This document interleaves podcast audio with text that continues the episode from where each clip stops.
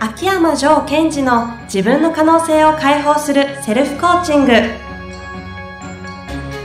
卓越した人物が持つ共通した能力それは自己対話の力。ポッドキャスト自分の可能性を解放するセルフコーチングは上場企業から中小企業までエグゼクティブコーチングトレーナーとして人材開発を行ってきた秋山城賢治がビジネスや人生で役立つセルフコーチングの技術について分かりやすく解説します。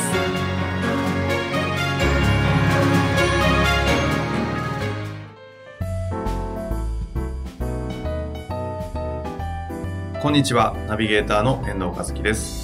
秋山城賢治の自分の可能性を解放するセルフコーチング。城さん本日もよろしくお願いいたします。はい。よろしくお願いします。え今日もですね、前回に続きまして、自分を生かす天才たち第2弾ということで、うん。2つ目の鍵をはい教えていただくと。はい。そうですね。はい。はい。自分を生かす天才たち。第二の鍵。それは、人の持っている機能を知る。です。人の持っている機能を知る。前回の自分をよく知るは結構わかりやすい言葉でしたが、うんうん。人の持つ機能をよく知るとなると、はい。どういうことですかね？はい。えっと、前回の自分をよく知るっていうのは、自分という子としての存在とか、は価値観を知るということですが、えー、私たちは人間、つまり人ですよね。はい。うーん。キリンでもないし、猿でもないし、サイでもないしと。はい。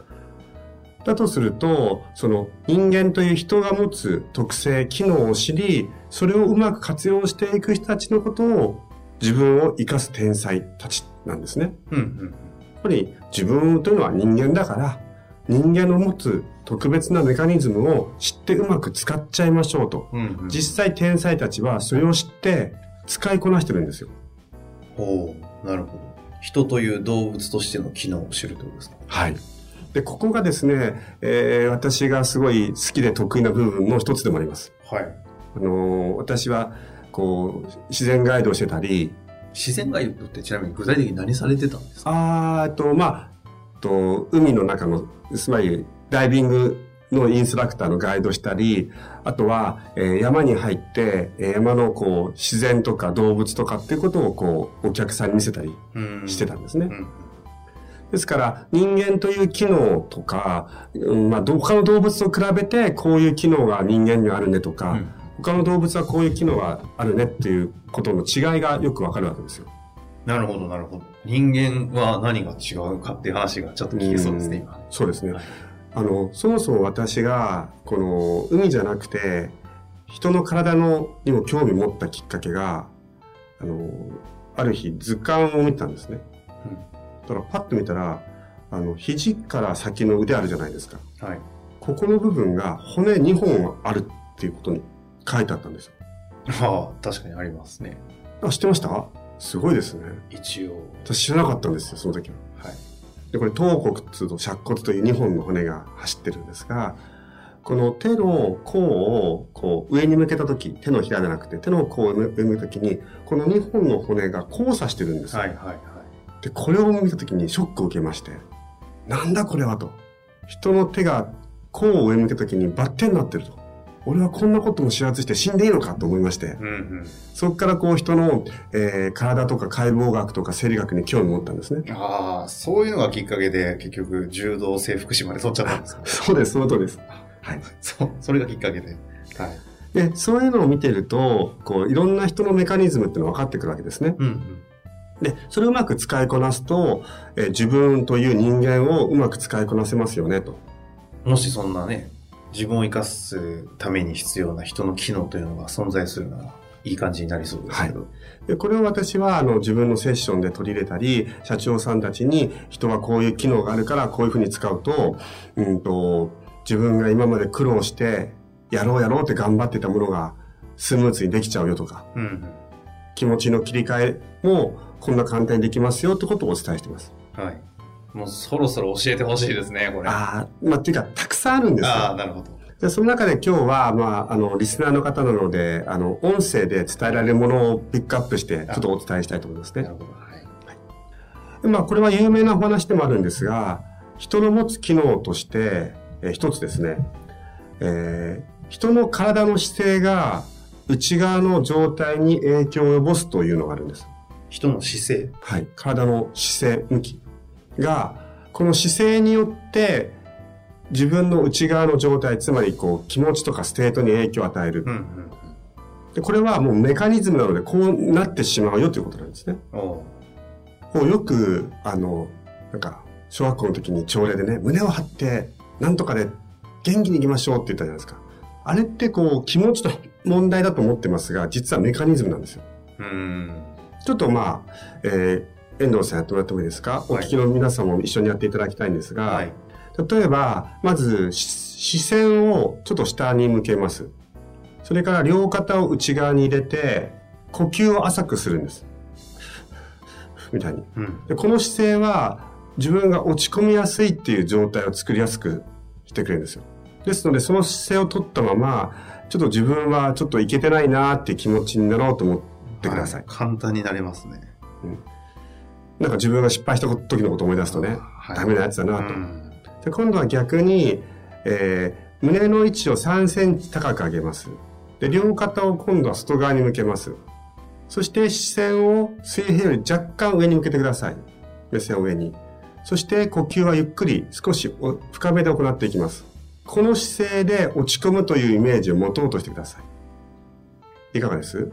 きっと持ちにくいんでしょうね。うん。ちょっと今やりすぎると入っちゃいそうだね。止めましたけれども。ああ、そうなんですよ。はい。で、えーこれは人のメカニズムとして、こう自分の姿勢が内側のステートに影響を与えているということをよく表していることなんですね。うんですから、こう何か困難なことについて考えるときには、この両肩を広げて、胸の高さを3センチ上げて、目線を少し上に上げると、困難な状態に陥れなくなっちゃうんですよ。うん。で、こういうのもこううまく使っていくと、もし皆さんが日常の中で、落ち込みたいときは、さっきの下向く姿勢を取った方がいいですね。積極的に落ち込みたいときは。その通りです。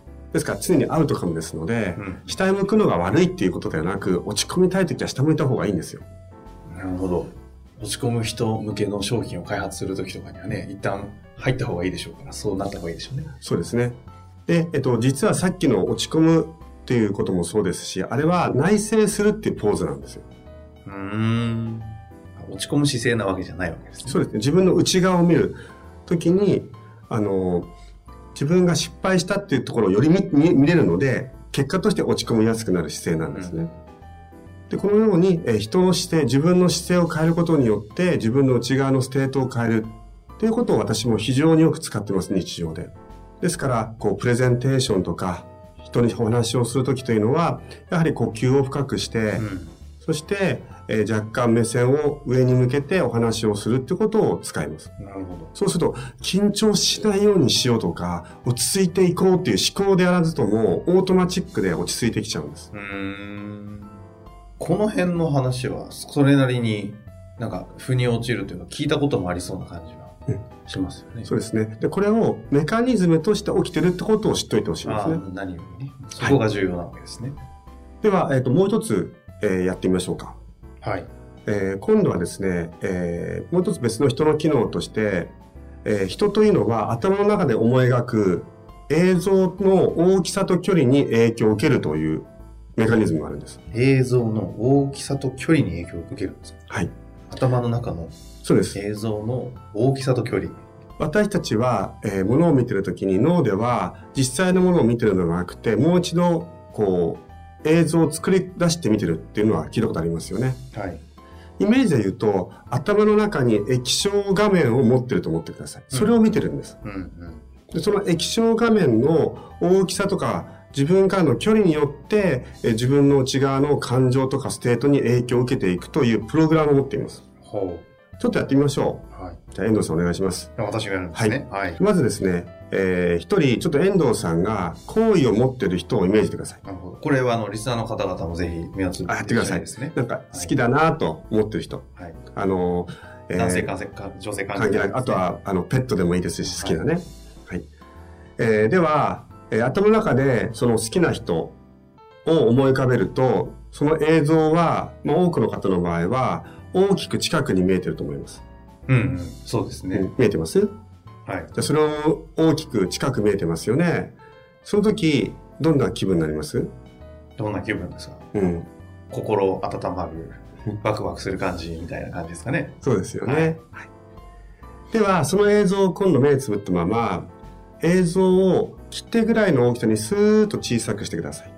これは目をつぶったような状態で、目をつぶったままでの方がやりやすいかもしれませんね。スーッと小さく頭の。中にあるスクリーンをこうちっちゃくするみたいなイメージでいいんですか、その通りです。頭の中にあるスクリーンをスーッとちっちゃくして切手ぐらいにしましょう。はい切。手ぐらいにしたら、その映像を今度遠くにプーッと20メートルぐらい先に置いてください。はい。で、それを見てみます。じゃあさっきお聞きしますが、切手ぐらいの大きさにして20メートル先に置いた場合、そしてその映像を見たときに、今遠藤さん、はい。どんなフィーリングになってます？あまり何も感じないですね。うん。ですよね。はい。でも中の映像は変わってます？変わってないですが、あんまり見えてないので何も感じないですね。えー、ちょっとこれ寂しいので、じゃあもう一度ちゃんと自分にその好きな人を近くにして大きく置いといてください。はい。どんな気持ちですか？なんかいい感じですね。はいで、これが、えー頭の中で思い描く映像の大きさとか距離で自分の内側が起こるという特性を持っているということです。今ちょっと体感できましうんた。はい。では、この特性を使って、えービジネス上でもいろんなことができますよね、と。その応用はどんな感じ？はい。例えば、えー過去に自分がプレゼンテーションをうまくいかなくて失敗したと。うん。で、この強烈な映像というのは割と近く大きく置いてしまう癖があるんですよ。そのトラウマとかこれに近いんですか？その通りです。で、そうすると、え自分が、いや、今度こそは成功しようと思っても、その映像が自分の近くに置かれてしまうので、うん。メカニズムとしては、ドキドキして失敗した映像が出てくるので、そっち側に反応してって、そのようになっちゃうんです。さっきで言う内側がそうなっちゃうとですね。なので、えそういう場合は、え逆に言うと、えその映像、過去の映像を思い出して、その映像をまず小さくして、遠くに置いちゃうんです。うーん。で、遠くに置いといて、今度は逆に自分が、うんと、まあ、こう、意気揚々とプレゼンをしたいならば、その映像を自分の近くに置く、セットする。そういう状態を作ってから、プレゼンをスタートしちゃうんですね。うーん。そんな自分の視覚イメージみたいなので、自分をコントロールで、まあ、さっきできましたもんね。で、これが、生理的なメカニズム、反応なので、そうせざるを得なくなってきます。うーん。で、こういうことを、えーやっぱり、たくさん対応してるのが、うーん、まあ、プロのアスリートの方とか、うん。それとか、えー政治家とかの方は必ずこのようなやり方を使ってるんですね。うん。大衆がこう、自分の講演とかでドーンとなるすイメージとかいろいろするわけです。そうですね。で、その時に過去自分が失敗したものというのを、えっ、と、遠くに置いてあげるということです。うーん。で、このやり方をするときに注意していただきたいのは、過去の失敗したものを消すのやめてください。ほんと。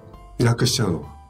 なくすということは、すごいそこに意識がいってるって証拠になっちゃうので、必ず出てくるんですよ、ボコって。うん。ですから、小さくして遠くに置くというのが非常に、あの、効果的です。はあ。なるほど。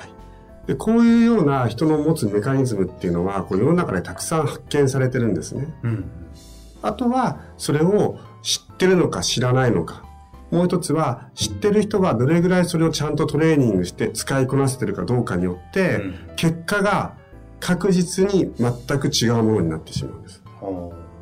ジョーさんのセッションではこういうのは今、鍛えるみたいな言い方をされてましたけど、結構訓練みたいなのもされるんですか？そうですね。あのーやはり自分が常時その方と一緒にいるわけではないので、まず私のセッションでそのいろんなことを変えてしまうと同時に、えー日常の中で何か起きた時に自分が平常心でいられるようにトレーニングの仕方とか、ん。日常こういうふうにやってってくださいってことをお伝えして、かなり皆さん上手くなってくれてます。エグゼクティブコーチングトレーナーのゆえんですね。そうですね。はい。今日ここまでですね、人の持つ機能を知るというお話で、まあ要は生理的な現象なんで、そういうものですし、それを知って、それをちゃんと活かしてねという話だったと思うんですけど、はい。最後に何かこう、総括ありますか？この人の機能を知る。うん。そうですね。まあ、あの、このポッドキャストで全部を伝えることは難しいんですけども、まあ、この先、このポッドキャストで、この人の機能について紹介していきたいなとは思っています。と同時に、今日はまず2つお伝えしたので、この、えー姿勢を変えることによって、えっと、自分の内側が変わる。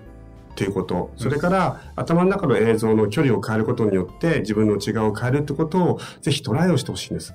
で重要なことは今までこういう話を聞いたことがある方もいると思いますが、これは、えー生理的なメカニズムだという新しい信念を自分の中に植え付けてほしいんですよ。うんうんこれは気持ちの問題だとか心理学だと思わずに、はいはいはい。っていうのは、まあ、それは強制はしませんが、私としてはかなりおすすめです。こういう現象は生理的メカニズムだと。レモンを見たら唾液が出るのと同じだとうんいうふうに、えそういう信念を自分の中に取り組むことは、非常に私は効果的だと考えています。なるほどですね。ぜひ一度今日シェアしていただいたその姿勢を整えるのと、そのイメージを、その距離を、距離と大きさを変えていくというので、いろいろ訓練をしてもらって、はい。もしなんかね、できないようなとか、なんかこう、なんかうまくいかないんだろうっていうのがあれば、うん何かしらでね、ちょっとまた、そうですね。まあ、あとは一つ、ちょっとこれは、あの、なんかこう、告知っぽくなってしまいますが、えっ、と、私のセミナーでも、えーこういったものを紹介したり一緒にやってることも多いので、はい。もし興味がある方がいたら、えーセミナーの方にも来ていただいても面白いかもしれませんね。セミナーは、えっ、とど、どうやったらいけるんでしたっけ？検索で、秋山城 NLP セミナーで検索で出るはずですね。あ、そうですね。NLP 秋山でセミナーのホームページが出るようになってると思います。NLP コーチングセミナーというサイト、えあのランニングページみたいなものが確か出てくると思いますので、まあ、興味がある方ははい一度遊びに来てください。そうですね。ジョーさんのイケメン姿もぜひ見ていただきたいなと思います。かどうかは知りません。はい。本日もありがとうございました。ありがとうございました。